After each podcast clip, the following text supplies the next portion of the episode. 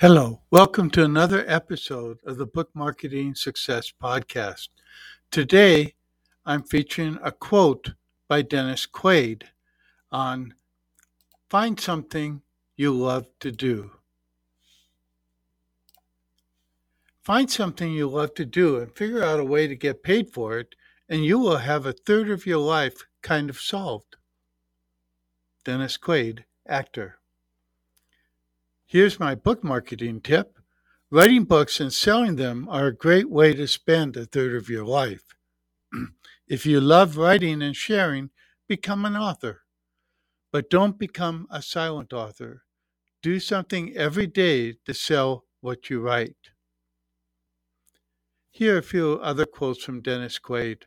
All of us have a relationship with God, whether you're a Christian or not.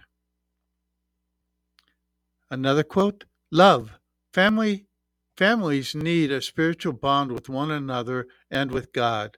God is the only way you're going to make it in life, the glue that holds everything together.